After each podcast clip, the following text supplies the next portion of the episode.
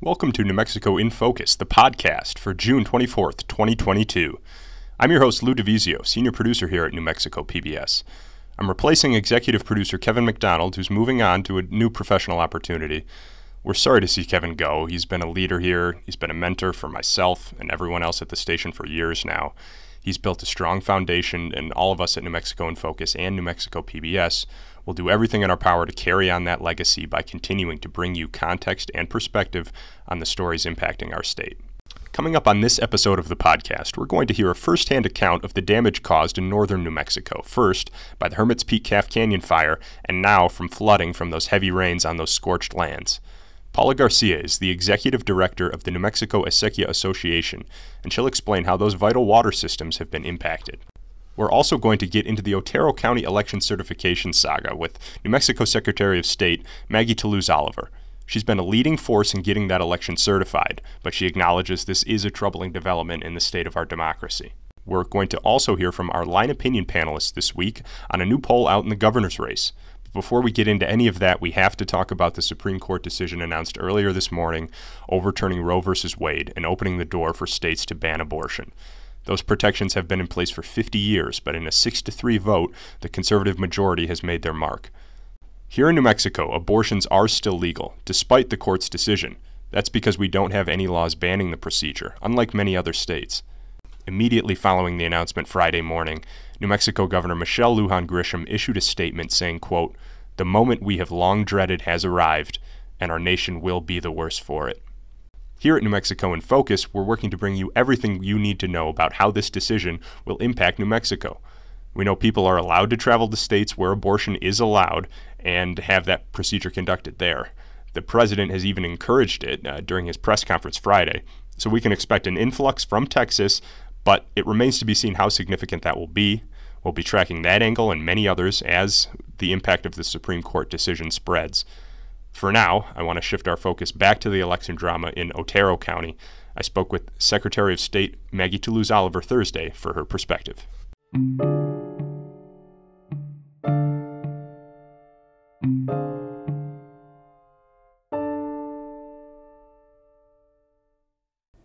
New Mexico Secretary of State Maggie Toulouse Oliver, thank you for joining me. My pleasure. Thanks for having me. Uh, so I just want to catch everyone up quickly um, on this situation in Otero County. Uh, commissioners there initially voted three to nothing not to certify primary election results from their county at the beginning of the month. That's without any evidence to do so. Your office then sued, and the state Supreme Court promptly ordered those commissioners to certify the results. Days later, they complied with a two to one vote, and now those results they're certified. That part's over. But that lone dissenting vote belongs to Couy Griffin, who openly admitted his decision wasn't based on facts or evidence, but instead of feeling he had about voting machines. How dangerous is a statement like that, but also the concrete reality that his vote is still on the record? Well, I think the whole situation was pretty dangerous. It brought us really close to the brink of, of a collapse of our democratic process here in New Mexico. I mean, the thing to keep in mind is that had those election results not been certified, by the deadline, which was last Friday, the date they actually finally did come together and certify, what would have happened is that for every office on the ballot in Otero County that was contained entirely within that county, they would have essentially been throwing the votes of every voter who cast a ballot in those races into the trash. None of those candidates would have been able to appear on the general election ballot, including, importantly, one of the county commissioners himself, who eventually did vote in favor of certification. And for furthermore, it's not the county commission's role uh, to, you know, have feelings about voting machines and, and to make decisions about certification based on those feelings. They are there to make sure a canvass of the election was conducted, that the county clerk did her job and to sign off on that. So the the fear is that if if activities like this continue to occur, especially because they're so politically motivated, um, we may have a breakdown of our election process in the future. And we really did not want that to happen either now or in November of this year. Right. I know that is a concern. And I assume that's part of your calculus when you referred commissioners to the Attorney General for possible civil or criminal charges for violating the election code. Have you heard an update on that process? You know, we're, we're uh, going to be uh, continuing to communicate with the Attorney General's office. Obviously, they're they're the chief law enforcement officer of the state. It's their job to conduct an investigation um, to weigh the interests of public law in New Mexico. You know, we can continue to supply information as we have it, um, and you know, ultimately, it'll be up to the Attorney General to determine what's the right move forward. What I will say is, just on its face, um, these commissioners uh, broke several laws in some of the initial votes they took, and certainly Commissioner Griffin um, continued to violate the law with his no vote on uh, last Friday. Right. With all that in mind, would you continue to support charges if the Attorney General were to reach that decision? Yeah, it's it's a hard thing to say because ultimately what we wanted was the right outcome. We wanted uh, the the county commission to certify the results so we could move forward with the election process. But you know, here we have an individual who um, openly defied a court order. I mean, that's really sort of the bottom line. You know, the Supreme Court of the state came down and said you will do your duty, which is set forth in statute. This is not optional, and uh, he chose to uh, thumb his nose, so to speak, at, at that court order. So I think really, you know, when it comes to accountability in our public officials and in uh, following the law, uh, I think it might be important uh, for that to continue. Now, Otero County was the only county where commissioners actually voted down results, but we also saw protests at other places, heckling at commission meetings in uh, Torrance County, Sandoval County. Uh, that's despite, again, there being no evidence of any issues. This is broad, but how do we combat this public perception that there are problems? Well, it's a big challenge and it, it needs to be combated on a couple of different fronts. First of all, I think county clerks and I have been talking, uh, you know, we talk all the time, but especially in the last couple of weeks around these new developments, there's obviously work that we need to do to help more fully educate our county commissioners on the election process and on election law, what their role is and is not in the election process. You know, county commissions really have a minor role. Um, they, they have a role to make sure certain things have gotten done to be that independent entity that verifies that, but they are not in charge of elections elections in the state. Um, however, if it helps them to better understand the election process, we should absolutely do that. Right now, they are only, you know, the, these counties are only open to listening to advice from people who are not election experts and who don't actually understand New Mexico election law. Secondly, we need to do a better job educating the public in general about how our election process actually works and all the steps we already do take to secure the integrity of our elections. Sure. Uh, sorry, one more hammer on this Otero County situation, but you brought up November. If in the mind of Griffin or these other commissioners, Griffin who openly disputed this and defied that court order, if if it doesn't have to do with evidence or facts and it just boils down to if they want to dispute it or not, what then? Do you just have to rely on the court system? Uh, unfortunately, yes. I know I'm certainly having conversations with some of our legislators uh, about, you know, is there a way that we can build, uh, or excuse me, build a fail-safe into this process?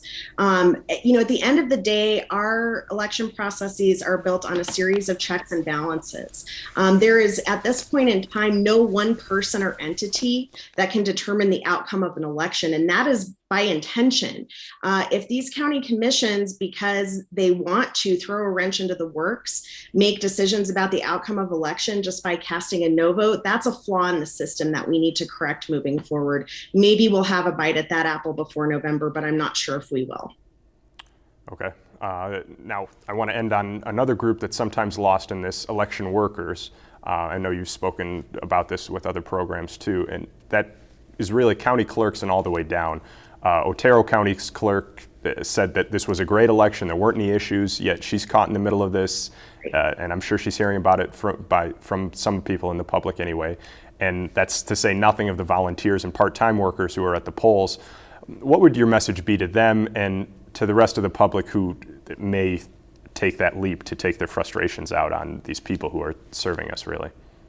Well, our county clerks, their staff, and those poll officials that actually run the elections on the ground here in New Mexico and across the country are absolutely the backbone of our democracy. We could not have citizen run elections without them. So they are my highest priority and making sure that they are safe and protected, but most importantly, that they know that their work can be trusted and is valuable. And that at the end of the day, whether it be the county clerk or the secretary of state or the Supreme Court of the state, we are going to have their backs uh, and make sure that their important work uh, is valued uh, and that at the end of the day that it's not uh, overturned or overthrown or some attempt is made to undermine that important community work that they do.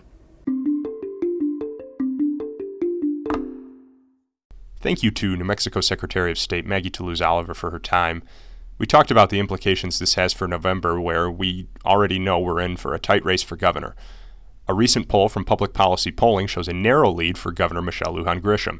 She and her opponent, Republican nominee Mark Ronchetti, are also starting to roll out campaign ads. Our line opinion panelists get into all of it.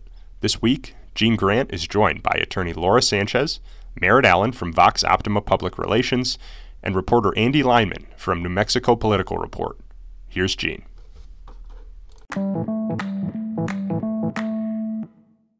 We're getting a first look at how the two leading candidates for governor match up against each other. A recent poll from Public Policy Polling shows Governor Michelle Lujan Grisham leading Republican nominee Mark Ronchetti, 45% for the governor to 42% for Mr. Ronchetti. Libertarian Karen Bedonie holds about 9%, and 5% of voters say they're not sure. I want to talk about that 5% here in this discussion. Now, Andy, that's a lot closer than most people would probably would have guessed this early on. Should the governor be concerned, or is this just early numbers and early days here? Uh, that's a good question, actually. Uh, mm-hmm. I was just thinking the other day about how, and maybe it's just uh, my my memory is not serving me well, but it seems like it's gotten ramped up really quickly. Right, yeah. we've still got a number of months before things are technically supposed to start heating up, but mm-hmm. and maybe it's those numbers. We don't know what internal polling looks like, um, and so I, I guess that's my my first observation is that uh, right out of the gate they're neck and neck, and it's just uh, so I, am kind of wondering what we're going to see in the coming months as uh, things shift. Good point there. You know, Merritt, when you think about it, if it had shown, say, like a 10 point gap for the governor, you know, 12, 13, whatever, that's one thing. This close, I got to think the Ronchetti people are thrilled to have the very first poll out of the gate, a public poll, having it be this close. What does that do to a campaign, you know, considering where his history, and of course? Well, let's look back at the primary. Mm-hmm. Um, uh, Ronchetti shifted focus a couple weeks before the primary, which um, up until then, uh, right as early voting started, had been who is more loyal to Trump and who's going to do more about border security. Right. And suddenly he started running against the governor. Yes and that was a noted shift. And he uh, decided that he had already won the primary and he was going to start running a general election campaign. And that's how he finished out the primary. And so I think he positioned himself and started the move to the center away from the hard right mm-hmm. and uh, started campaigning against uh, uh the governor early while he was still uh, really commanding airtime and the interest of all voters. Mm-hmm. And that was also, of course, uh, the governor, she started those really smart 15 second, almost uh, public service announcements about the great things she'd done for the state. And so uh, I feel that Ronchetti has answered her um, point for point uh, really effectively. Mm-hmm. So no, I'm, I'm not surprised, but let's also remember uh, he uh, uh, finished better than anyone thought he would in his Senate race as a relative newcomer. Uh, I mean, when you run for your first office with no political experience whatsoever, um, no managerial experience whatsoever, and you run for U.S. senator, that's a pretty big move. Yeah. So um, I would say uh, people want to uh, call on his experience and say he's a political neophyte. I think the amount of money he raised and his strong showing in his first Senate campaign makes him ready to take on the governor. Mm-hmm. Just as an interesting point there uh, for folks that might not recall, Democrat Ben Ray Lujan won with 51.7% to 45.6% for um, Mr. Ronchetti, a lot closer than folks uh, might have guessed at the time. Laura, interesting, this approval ratings, I'm always kind of, this approval disapproval thing The governor is showing 48% approval, 48% disapproval. Does that mean anything in the long haul or, or, as we get closer to election day? What, what does that actually mean when you hear people disapprove of somebody's performance? Well, I think it's important to remember that approval disapproval rates um, they're a point in time, right? Yeah. They're they're definitely a point in time, as are the as is the public poll that we just talked about. Yep. You know, New Mexico um, elections are always close. At least since I've you know been paying attention to elections, New Mexico always seems to be extremely close. And um, so as we as we get closer to the elect to election day, we're going to see a lot of things um, shifting.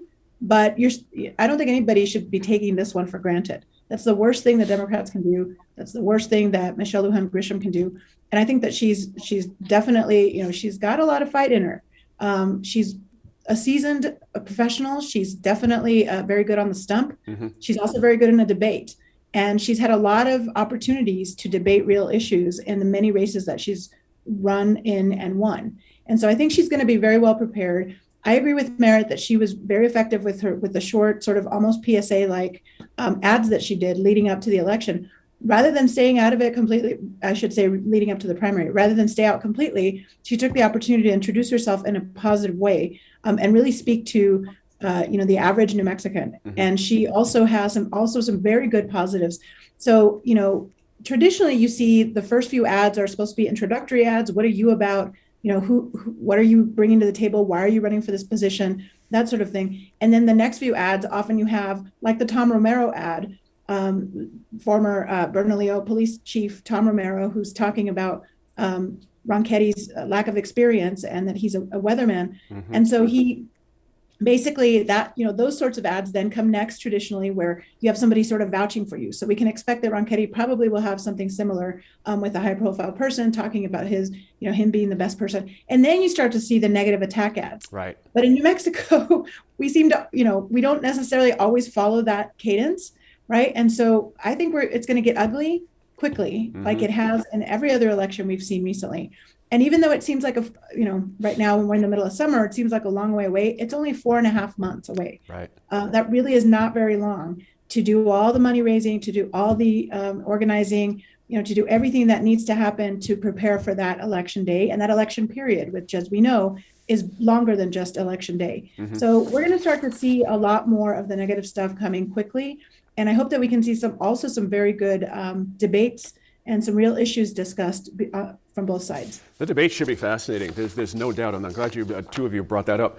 You know, Andy, on the aforementioned uh, TV ads, um, not necessarily the ones introducing the governor, reintroducing, but attacking Mr. Ronchetti for something he seems kind of proud of, which is his lack of experience. You know, Mr. Trump started this trend, trend of course, by running and winning on being an outsider. You know, but as, as was mentioned by Laura, the governor has a long list of accomplishments, all of which are a product of knowing how to govern. I'm curious how the, the public might, uh, through your eyes, uh, see this this idea of governing versus just being a personality and having that be enough to take you over the finish line here. Yeah, I think it's uh, obviously time will tell, but uh, there's seems to be a trend uh, all over the place, and and I'm maybe I'm missing some Democratic uh, candidates, but you've got uh, um, Dr. Oz running in Pennsylvania. The the gubernatorial race in Arizona is seeing a, a Trump endorsed um, former uh, newscaster, right? So it's sort of this uh, recognizable face, Right. uh, outsider. You know, I'm going to come in and clean things up. I think uh, we've seen some successes in in our history, our country's history of that, but um, yeah, I think it'll be interesting to see where this all goes. If we're going to see uh, the pendulum swing the other way and say no more outsiders, we want people that actually uh, understand running a, an administration. I've had others say that very same thing that that fever is going to break at some point, and at the very end, you got to figure out who can put together a, govern, a government that's actually fairly complicated and be the leader of that. Uh, Merritt, interestingly, um, I'm still on this weatherman thing, the trusted weatherman deal, but again, is he vulnerable on climate change and wildfires? And I'm wondering if the governor has an opening here because Mr. Ronchetti has not exactly been truthful about this idea of, of, of climate change. He's disputed it. Is this a viable position for the governor to go after a Mark Ronchetti on? Well, he cer- certainly has gotten uh, backed into a corner in primaries, and that's a problem uh, for Republicans is uh, the orthodoxy requirement is so strict mm-hmm. uh, in the Republican uh, primary that you really can't offer your own opinion on anything. And uh, I think uh, I think the governor certainly would be remiss not to point that out. Mm-hmm. Um, it is it's old I mean, the, the comments are old because he did then run ads talking about himself as a scientist and mm-hmm. he did correct the record somewhat. Um, he's absolutely willing to flip flop. He's demonstrated that. Um, you know, mm-hmm. he's a Trump denier. No, he's the biggest Trump supporter ever. Right. Well, um, which is he? Um, he's certainly willing to say what it takes uh, uh, to, to win elections. Um, and that may become an Achilles heel for him if uh, the governor's uh, campaign people are smart about it. Mm-hmm. Uh, and I, I, think that's uh, possibly uh, his his biggest weakness and his, uh, as I said before, Achilles heel. However, you know, the governor the record uh, she lowered taxes i mean she moved to the center in the session she lowered taxes but really not in a meaningful way um, the gross receipts tax uh, cut uh, the Social Security, uh, uh, the tax on Social Security has been something the state's been screaming for for a long time, right. and so um, that uh, I feel like uh, had to happen. I feel her advocacy with the wildfires has been good, but the statement she just made about not accepting migrants, uh, I think the Journal had an excellent editorial about it, really uh, political showmanship. Mm-hmm. Uh, CYFD, if Ronchetti does not hit her on CYFD, he's making a huge mistake. Right. So I think the governor has her own vulnerabilities here. I'm going to ask the guys in the booth to steal me one more minute here. I want to ask Laura about this uh, real quick, Laura, if we could. The governor holds about a 64 percent, uh, you know, Hispanic and Latino vote as it stands now. I mean, that's a, a big hill to climb for Mark Ronchetti if you can't get the Hispanic and Latino vote here. Is this this bode well for the governor? I think it absolutely does. I think that you know New Mexico has been very interesting when it comes to uh, Hispanic voters. Yeah. Uh, when you look at the race when Susana Martinez was elected, um, you know, a lot of people that traditionally voted Democrat in northern New Mexico, um, it's not that they voted for her necessarily, they just didn't vote. Something didn't connect with them right. when it came to Diane Denish. And so many of them, you saw an undervote um, in that election. Mm-hmm. And, you know, people got comfortable with Susana Martinez being the first Hispanic um, governor of New Mexico, a female governor. And the Republican was not sort of a, a huge thing. It, it, was politically, but I think in terms of identity, there was a source of pride there right. as well. I think you see here uh, Michelle Lujan Grisham comes from a very you know Hispanic, long, long-standing roots in New Mexico. The Lujan family, also Republican ties. Yep. I mean, not completely Democrat if you look back uh, at her family history, but I think there's an enormous sense of pride there in terms of support among um, Hispanic voters. And so, provided that they uh, show up, and that's always the issue, right? Um, mm-hmm. You want to make sure that there's uh, a concentrated effort to make sure that folks show up and that they are taken seriously, that their issues, their concerns day to day are being addressed. And I think that's definitely part of the strategy that she will incorporate and, and that she will do well. She's enjoyed their support for a long time. Sure. And Ronchetti's going to have a hard time breaking um, any of that uh, that group. I mean, it's not a monolithic voting block, but it's still going to be very difficult for him to peel off very many votes from that.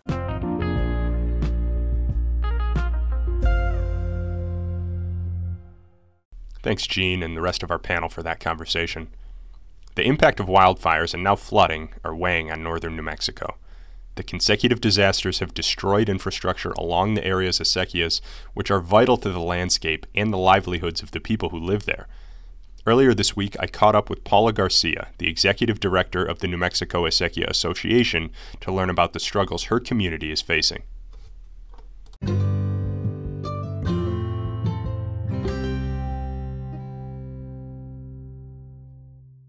There's been a lot of environmental strain on the northern part of the state recently with uh, the fire and specifically the Hermit's Peak Calf Canyon fire and now flooding concerns. I, I, know it's hard to describe or characterize an entire area that you cover, um, but what have you seen in the past few months? First with the fire, and now with flooding concerns? what we've experienced here in the in the area of Hermit's Peak Calf Canyon fire is is a major shock. It's a major shock to people as individuals of um, and to entire communities and entire regions of people that have been impacted by the fire first, having to be um, evacuated.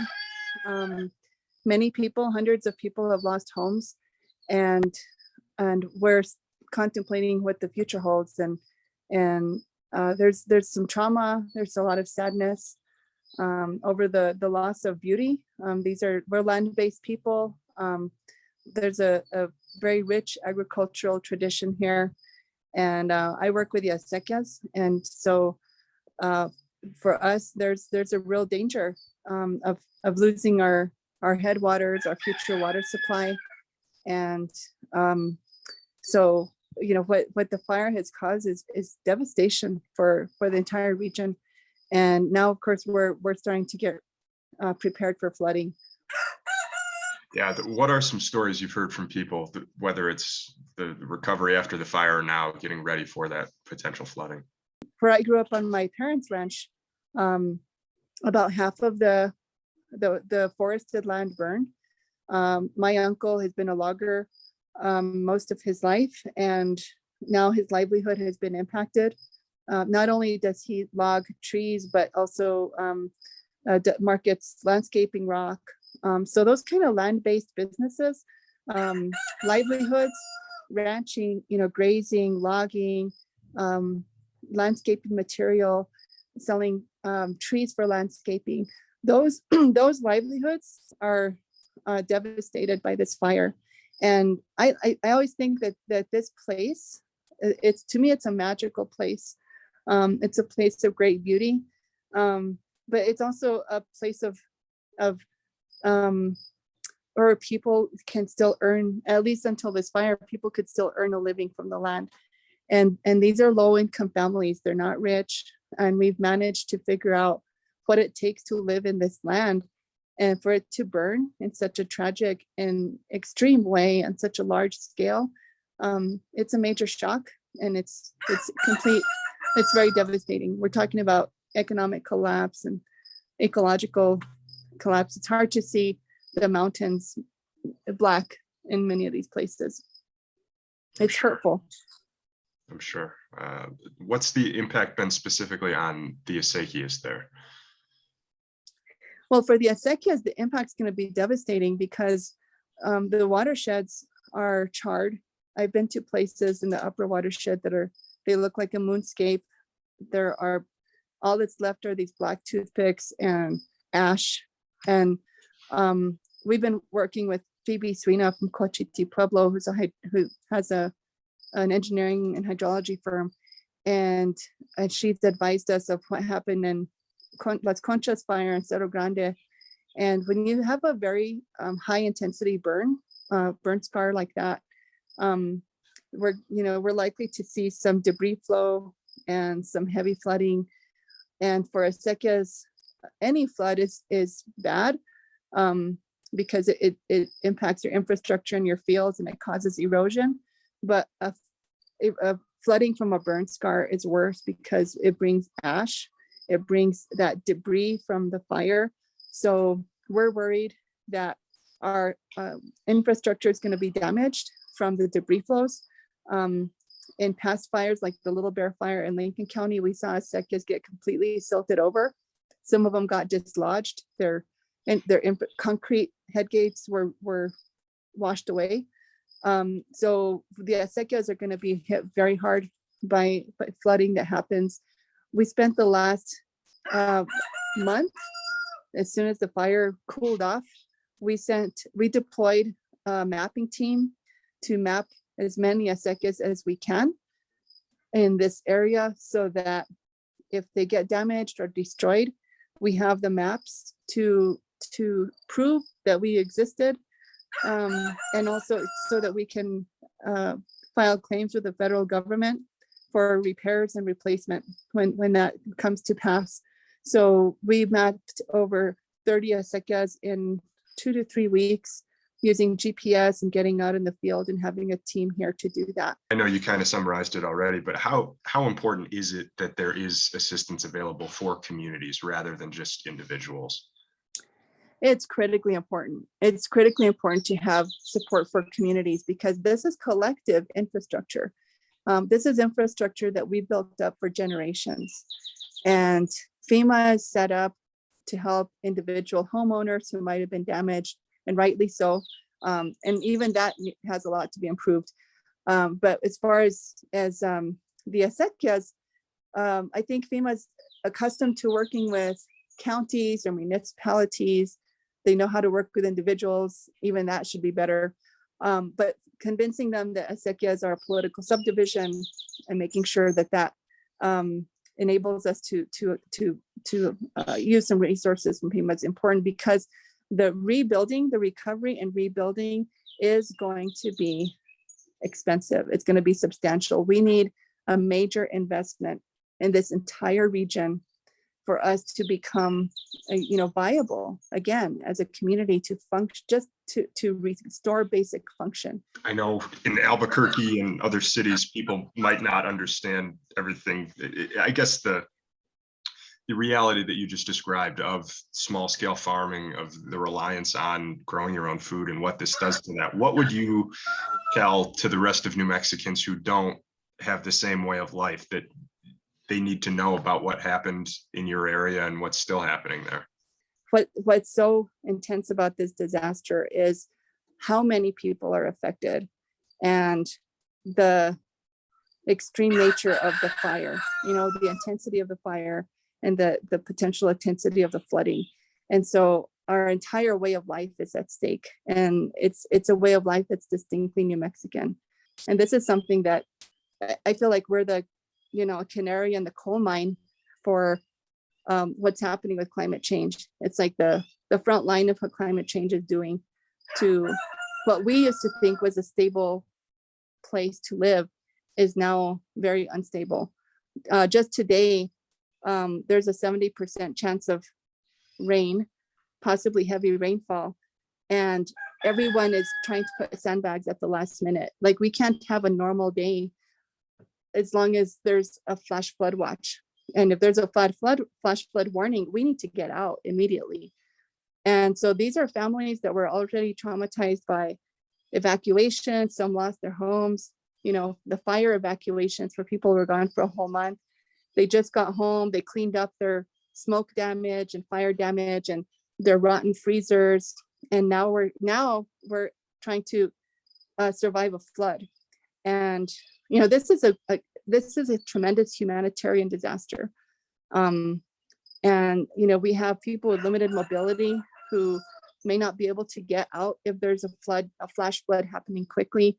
And so it's something that um, is potentially, um, uh, it's, it, it's, it's a disaster, it's, these are disasters and it's not a one-time thing. This is a disaster that's ongoing day after day after day. And we're being told that flooding can happen not just once, but it can happen for the next two, three, or four years until the watershed stabilizes and all that debris and ash goes through our watersheds, down our valleys and rivers, into our fields, you know, which we probably won't be able to plant or grow pasture for years because it's going to be contaminated with all that ash. You know, we have a, a way of saying in the acequias, um, we don't say I'm a member of a ditch. It's in Spanish, you say yo pertenezco a la acequia del norte. That means I belong to this acequia. And that is the idea of belonging that is so so profound for being land-based people that have been here for centuries is that that there's a sense of belonging and a sense of of uh, that we're caretakers of this place and that that we're going to stay and we're going to help it heal. Um, and, and we're going to need support and and I I've I can say that through this experience I've learned a lot but one thing I've I've gained more is empathy and just thinking about just anybody who's been through a disaster.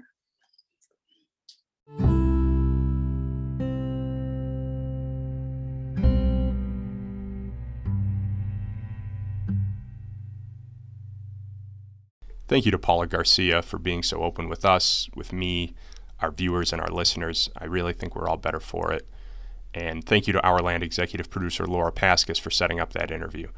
Finally, to close out this episode of New Mexico in Focus, the podcast, I want to send things back over to Gene Grant for his final thoughts on the week.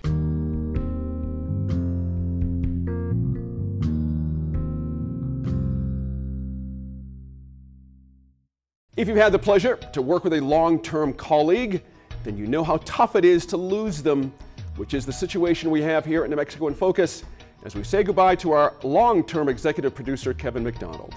If you don't know the name, you certainly know the work because everything you see both on the line and the entire In Focus show was conceived, nurtured, and grown through the work of Kevin. Now, 16 years ago, the New Mexico PBS Friday Night Sweep had a number of long term shows familiar to many of you, I'm sure. But Kevin McDonald is the main architect and visionary who guided our evolution to what we have today. I'm going to miss him a lot. It's been an honor to work side by side with him. And a lot has transpired over the last 16 years, a lot of ideas and decisions, but most of all, a lot of trust. That's hard to find these days. And thank you, Kevin, for everything and in your new endeavors.